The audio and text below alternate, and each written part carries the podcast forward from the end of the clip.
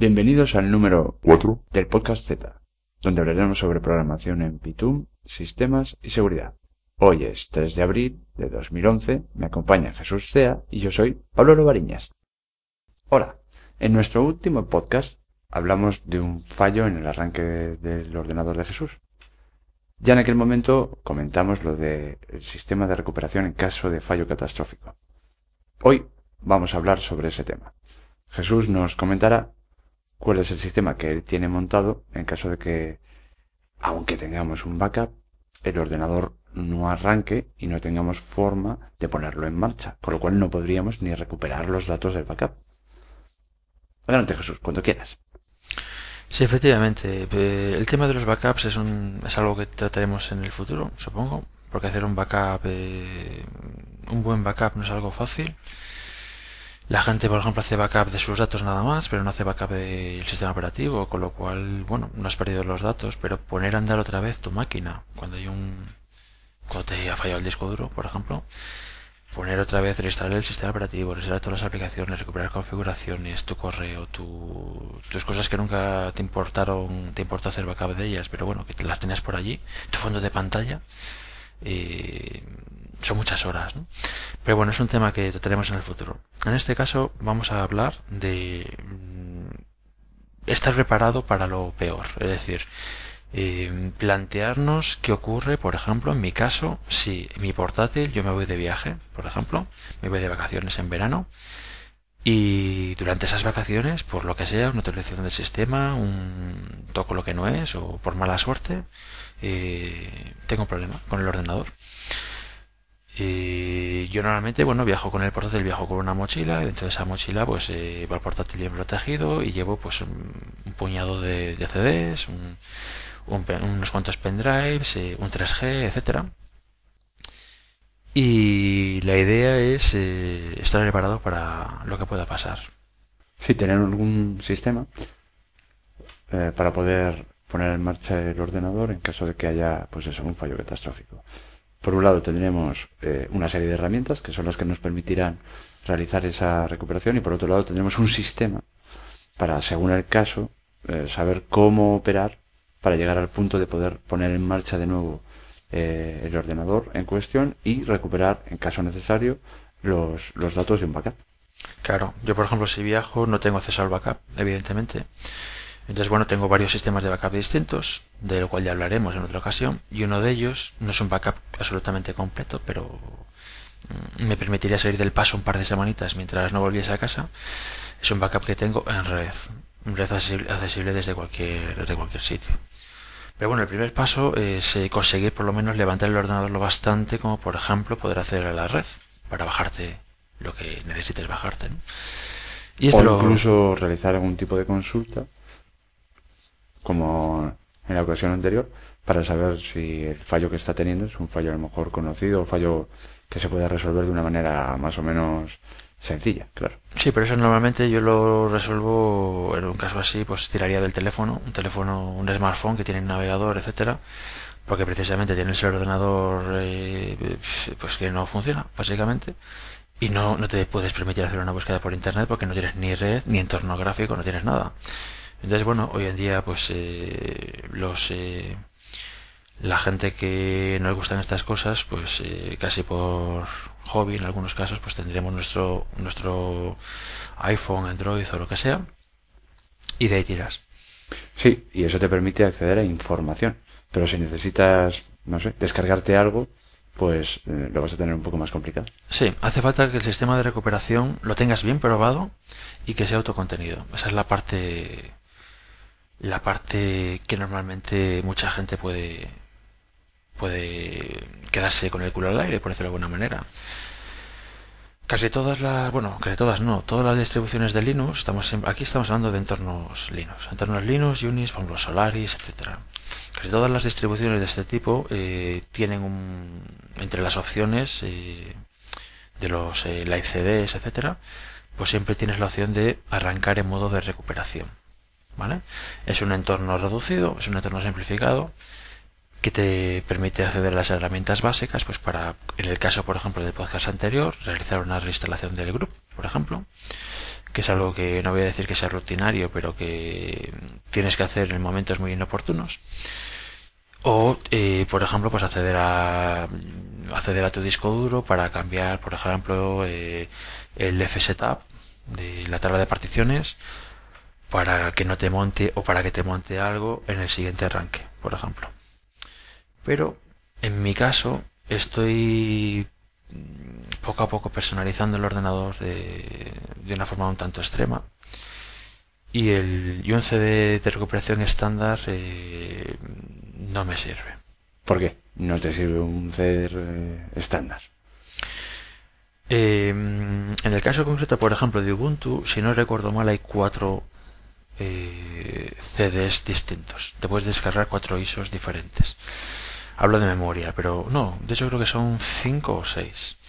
Tienes la versión treinta y dos y sesenta y cuatro bits de la versión, eh, digamos, eh, usuario en su casa. Sí, o la llaman desktop, si no me equivoco. Sí, el desktop o el client, y luego tienes la versión server, tanto treinta y dos como sesenta y cuatro, ya son sesenta y cuatro bits, ya son cuatro eh, versiones. Y luego además también tienes eh, pues un C D que le llaman alternate, alternate, que sucede para configuraciones un poco atípicas, por ejemplo, eh, hardware eh, poco habitual, lo que comentábamos por ejemplo en el podcast anterior de, de, de Fiber Channel, por ejemplo, que es, eh, son discos por fibra óptica o discos en red, o quieres configuraciones extrañas como por ejemplo cifrado en, en el disco duro, etcétera, ¿no? Son configuraciones que los usuarios eh, básicos no, no necesitan. Y entonces, eh, si quieres eh, utilizarlas, pues tienes que recurrir a un, a, un, a un C D separado, con esas configuraciones un poco especiales, que para hacerles sitio, pues por ejemplo te quitan el entorno gráfico directamente, te quedas sin él. Pero bueno, se supone que alguien que, que quiere cifrar el disco duro, eh, a su vez sabrá a posteriori cómo descargar y, e instalar el entorno gráfico. Entendido. Bueno, entonces... En tu caso, y ya que estamos hablando de cifrado, ¿qué herramientas utilizas para, para poder, digamos, arrancar el sistema en caso de fallo catastrófico? El tema del cifrado ahora mismo pues es, un, es algo que estoy desplegando en mi portátil, y una de las eh, cosas que tengo muy claro ya por eh, muchos años de experiencia es, una vez que tienes el ordenador montado un poco a tu gusto, el asegurarte de que tu sistema de recuperación funciona, ¿vale? En este momento eso no lo tenía hecho. Cuando ocurrió el evento que describimos en el, en el podcast anterior, porque aunque ya tengo el sistema montado con volúmenes lógicos, el despliegue del cifrado todavía no está completo. Es decir, ahora mismo, por ejemplo, en este, en el momento que grabo este podcast, tengo todo el disco duro cifrado, excepto el, lo que es el sistema operativo, excepto lo que sería la partición de root. Tengo cifrado mi home, tengo cifrado mi correo electrónico, tengo cifrado eh, una, un volumen lógico que tengo para máquinas virtuales, tengo cifrado mis películas o mi música, pero no tengo cifrado el sistema operativo, por circunstancias que solventaré en unos días, eh, pero que, bueno, como es un trabajo en proceso, todavía no tenía listo o probado el entorno de recuperación, digamos, la prueba de fuego, ¿no? Pero aprovechando el, el evento, el incidente descrito en el podcast anterior, pues como ya eran las cuatro de la madrugada, decidí que podía dejar de dormir tres horas más y probar ya de paso el, el sistema de recuperación completo. Entonces el sistema había funcionado bien hasta ese momento, es decir, me permitía arrancar la, digamos, hacer un arranque desde C D, me permitía montar la partición del sistema, la partición de boot, que es donde tenían los datos, los datos de, de arranque, el group, etcétera. No me permitía hacer el, la instalación del, del group por los detalles que se describieron en el podcast anterior, pero básicamente tenía ahí todo mi entorno, excepto eh, por las particiones que están cifradas, porque no las necesitaba para hacer la recuperación. Son las particiones de datos personales, ¿no? No es el sistema operativo. Entonces, bueno, pues decidí, voy a hacer la prueba de arrancar con el C D de recuperación e intentar acceder a mis datos cifrados para cuando lo necesite. Prefiero probarlo ahora y no probarlo cuando esté agobiado en, en plena, plena situación crítica, ¿no? Correcto. es lo lógico, ya que vas a montar un sistema de recuperación en caso de fallo crítico, pues lo mejor es probarlo para asegurarte de que te funcione cuando lo necesites. No vaya a ser que cuando lo necesites no te funcione y entonces ya estés absolutamente perdido. Sí, además, por ejemplo, estoy en casa, tengo acceso a los recursos, tengo los backups, tengo varios discos duros para jugar con ellos si necesito cambiar uno por otro, etcétera. Pero claro, a mí ya me ha ocurrido de tener problemas en un viaje, ¿no? Y en un viaje pues eh, vas con lo mínimo, evidentemente no llevas cuatro discos duros en la maleta y necesitas saber, poder confiar en, en que vas a poder salir de del atolladero, si es sí. necesario. Sí, todos sabemos que hay un tal Murphy que tiene la costumbre de acertar con sus leyes y lo más probable es que te, te, se produzca ese fallo crítico cuando estés en el sitio más recóndito y tengas lo, el mínimo de herramientas para poder solventar el problema. Sí, sin conexión a internet, sin un amigo cercano al que poderle pres- pedir prestado el portátil o que se baje algo para ti, etcétera, ¿no? Entonces, bueno, hay que estar preparado para todo.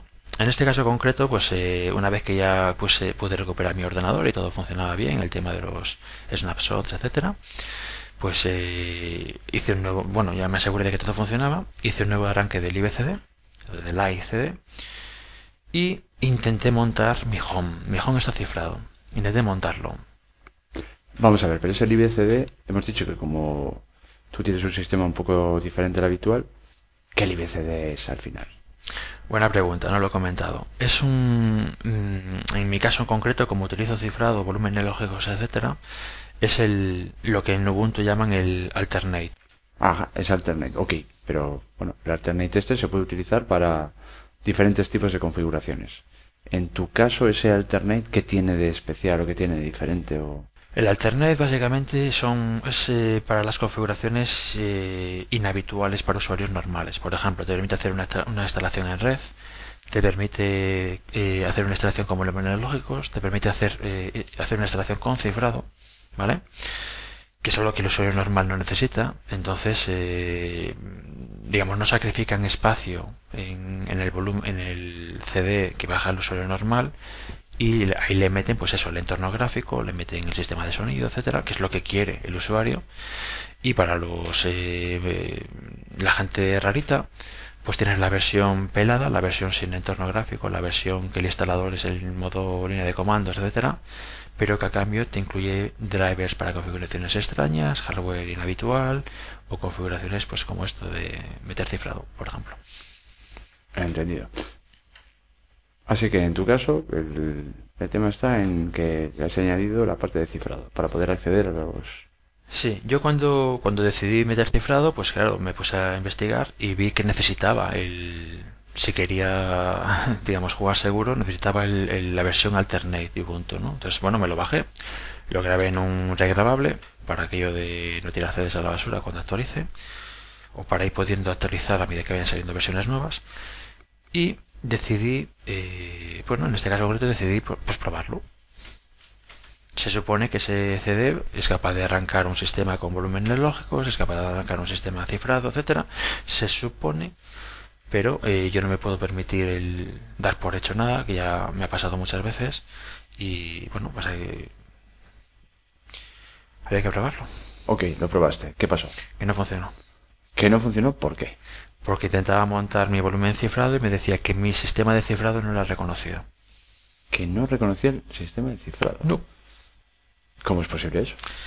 Chapuza, supongo. La verdad que es una situación un poco surrealista, porque el sistema de cifrado que he, despl- que he desplegado es un sistema, eh, ahora mismo es el recomendado, se llama X T S. Ese pues el, el juega el rol de lo que sería pues el típico electrónico debug o el ciber eh, ciber cifer eh, blockchaining, etcétera. Es un modo de cifrado. Te cómo encadenas los diferentes bloques de, al final tú cuando cifras cifras por un bloques de pongamos ciento veintiocho bits y pero un sector son quinientos doce bytes y bueno, pues tienes que rejuntar todos esos datos Eh, en un esquema de propagación de cifrado, etcétera, estandarizado, ¿no? Y este modo X T S es un modo, ahora mismo es un modo recomendado, hace cosa de un año así, es el módulo que se recom- el modo de funcionamiento que se recomienda eh, a la hora de cifrar discos duros, ¿no?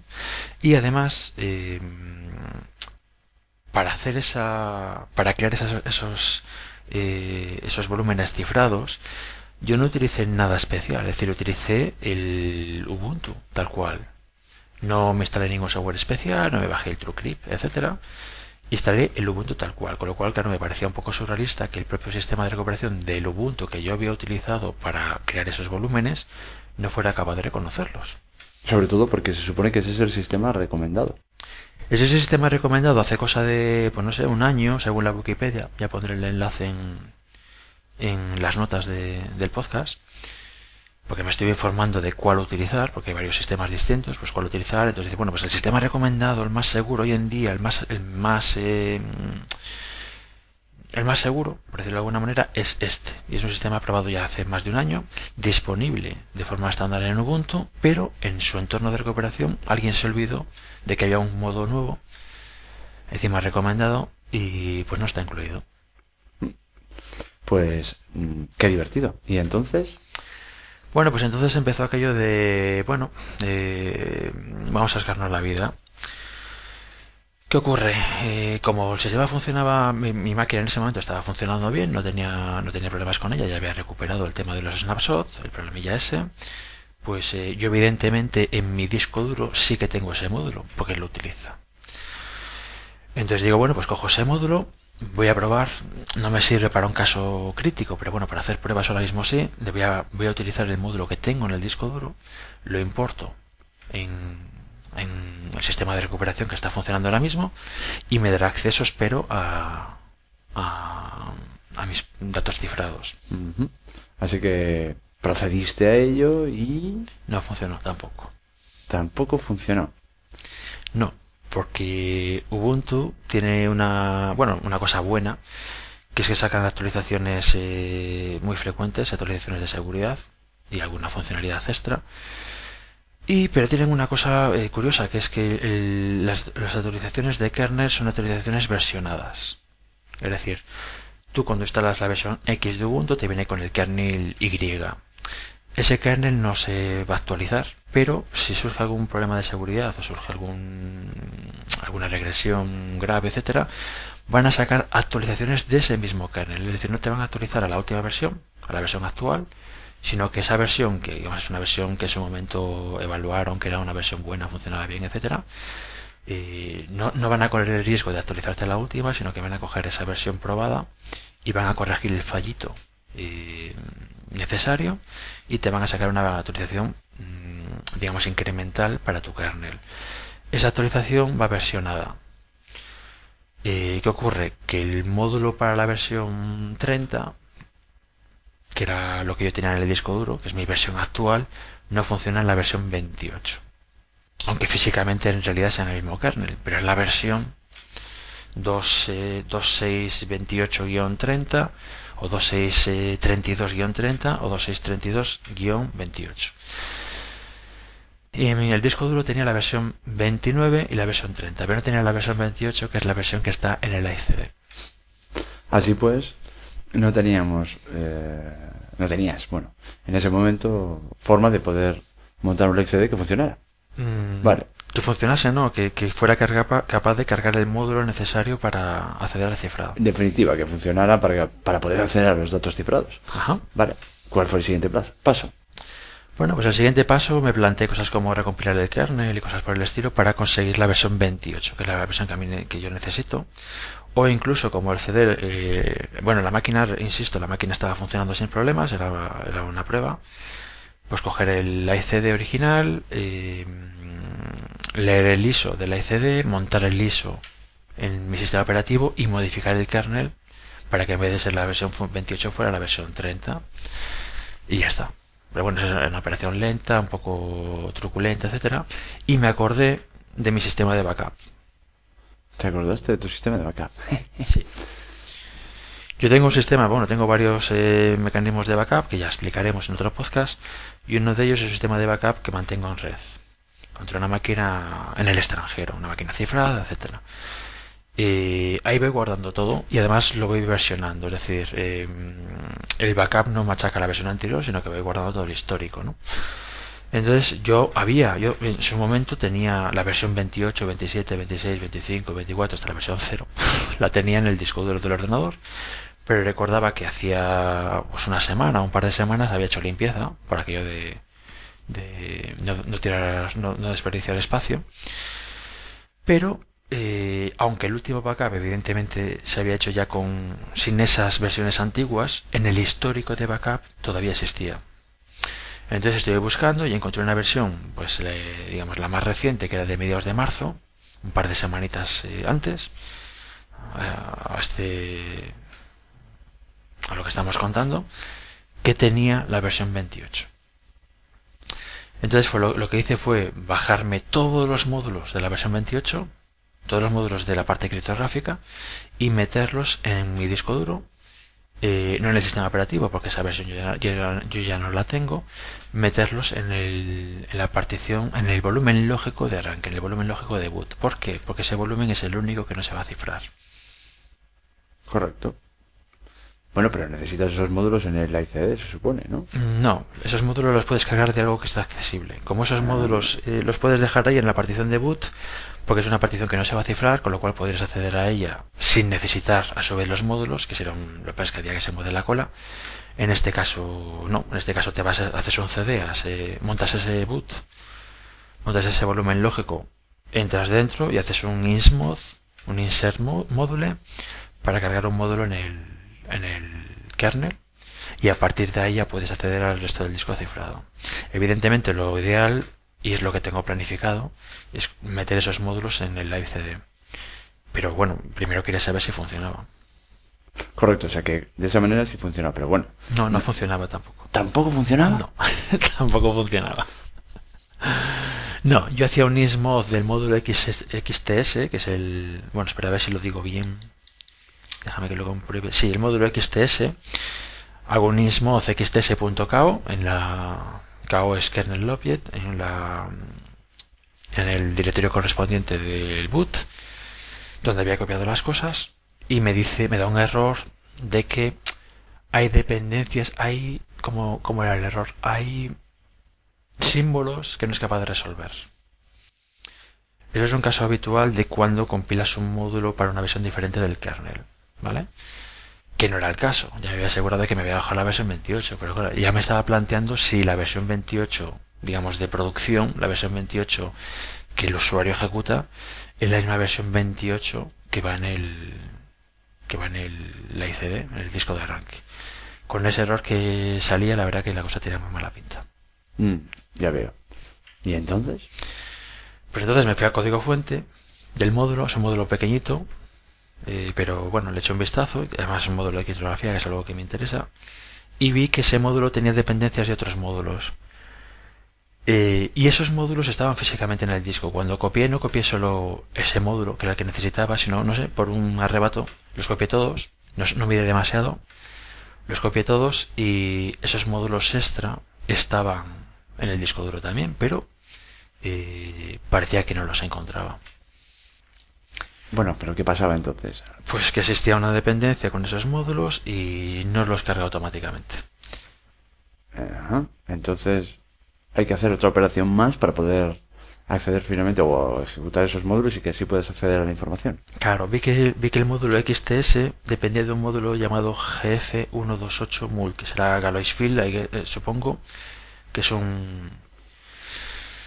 Digamos, un cuerpo de Galois, es algo matemático,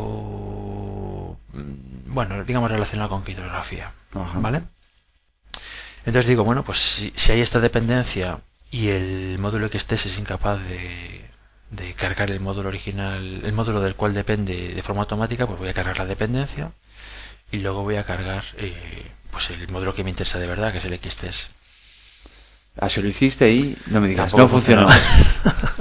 Porque a su vez el módulo G F ciento veintiocho mul depende de otro módulo, que es el módulo A E S. El A E S es el estándar, uh-huh, el estándar de, de cifrado, sí, el estándar de cifrado actual, ya definido hace, no sé, seis o siete años o cinco, eh, que también está en el disco duro, pero que tampoco lo carga automáticamente. Entonces, bueno, pues eh, una vez llegado a este punto, pues cargué primero el módulo A E S, ese módulo carga sin problemas, Luego cargué el módulo G F ciento veintiocho mul, que es lo de cuerpos de Galois. Cargo sin problemas tampoco. Y luego finalmente el módulo X T S. Y cargó bien esta vez. Esta vez todo cargó bien. Y ya por fin pudiste acceder a los datos cifrados. Sí. Bien. Pero claro, seguimos con el problema de... no tienes un libcd que te permita arrancar el ordenador y poder acceder a los datos y demás en caso de fallo crítico. Realmente necesitas que una parte del disco duro eh, siga funcionando para poder realizar ese acceso. Con lo cual, si se joroba el disco duro por completo, tú no tienes forma de, de poder arrancarlo, ¿o sí? Bueno, eh, algo que no he hecho, pero que bueno, que tengo planificado hacer mañana o cuando pueda, cuando tenga un momento, es coger el A I C D original, montarlo, eh, montarlo, o sea, copiar la imagen I S O, montar la I S O en el sistema operativo y copiar estos tres ficheros, ¿no? Esos tres ficheros los puedo copiar en cualquier sitio del A I C D porque no hace falta que carguen automáticamente, que el sistema lo detecte, etcétera. Lo puedo tirar en el, en el, en el raíz del A I C D. Para que cuando, si en su momento lo necesito, cuando arranque el ordenador, de forma manual, irme al E C D y cargar a mano esos tres o cuatro módulos. No hace falta que, digamos, que ande jugando con la estructura de del sistema de autoconfiguración, de, del sistema de arranque, del E C D, etcétera. No haría falta, ¿no? Simplemente los tengo que dejar en un sitio accesibles, eh, sabiendo que están ahí, sabiendo que yo tengo que ir manualmente y cargarlos manualmente, que no se van a cargar automáticamente. Pero bueno, lo que he llegado al final es a determinar que con este L C D modificado, que probaré, eh, si sería capaz de acceder a mi disco duro aunque esté cifrado, aunque incluso tenga problemas con, con los volúmenes lógicos, de forma que el boot no esté accesible, que es donde tengo ahora mismo metido esos módulos. Y bueno, pues si, la, si el disco no está demasiado estropeado, pues tendré acceso a él. Si está demasiado estropeado, pues bueno, tengo los backups, etcétera. Ajá, así que...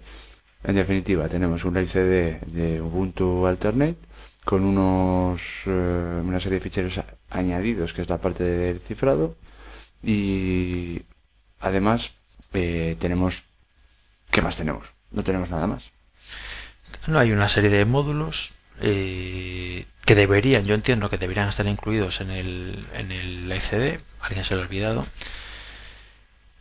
Y bueno, pues que tengo que poner accesibles de alguna manera. Lo puedo tener en un pendrive, pero bueno, los pendrives son útiles para otras cosas. Entonces, bueno, lo suyo es, eh, y es algo bastante sencillo, es coger el L C D original, modificarlo. Hay un poquito de espacio libre. No sé si quedaban unos unos eh, cinco megas o algo así de espacio. Y, y esos módulos miden menos, con lo cual los puedo tirar ahí. Y luego documentaré en una página web, como esto hay que acordarse dentro de dos años. Hay que acordarse de que esos módulos que necesitas los tienes copiados en determinado sitio. Eh, escribiré una, una entrada a mi página web, que pondré el enlace en las notas de este podcast, explicando ya los comandos exactos y todos los pasos que he dado, etcétera. Pero bueno, al final yo creo que la moraleja de, de, de esta historia es que el sistema de recuperación, igual que los backups, hay que probarlos. Y hay que probarlos en condiciones reales, es decir, pues quiero acceder a mis datos cifrados, quiero acceder cuando eh, no soy capaz de arrancar el ordenador en absoluto, etcétera, ¿no? Quiero poder probar, eh, quiero poder demostrar o quiero estar seguro de que eh, mi copia a un disco duro externo eh, es accesible, funciona, etcétera. Teóricamente puedo arrancar el disco duro externo. Bueno, pues probar que efectivamente puedo arrancar el disco duro externo. Ese tipo de cosas. Yo la verdad que contaba, no, era, fue algo inesperado. Contaba que el sistema este Alternate, que es capaz de, de montarte, de, de hacerte una instalación cifrada, eh, pues eh, iba a estar a la altura. Pero bueno, el, el hecho es que no. Yo entiendo que ha sido un, un lapsus de alguien que se ha olvidado de introducir ese módulo reciente, que es un módulo reciente. Pero bueno, el hecho es que si no lo hubiera probado, pues cuando lo necesitas estaría, digamos que tendría que andar pidiendo favores para que alguien se bajase estas, estos ficheritos, etcétera, ¿no? Aparte de hacer todas las pruebas que has tenido que hacer, eh, justo en el momento crítico, con lo cual, justo. Bueno, eh, quizá el tiempo que se necesita para todo eso no lo tuvieras en ese momento y, y la cosa se complicara todavía más. O te cogen en Cuba, en la playa, y diciendo, bien, justo lo que me apetece hacer ahora mismo. Ciertamente. Bueno, pues hasta aquí este podcast. Y hasta aquí esta edición del Podcast Z. Podéis contactar con nosotros a través del correo sistemas dos mil once arroba podcast punto jcea punto es y podéis visitar nuestra página web podcast punto jcea punto es. Hasta nuestro próximo encuentro y recordad, cuidaos del Cat Protector.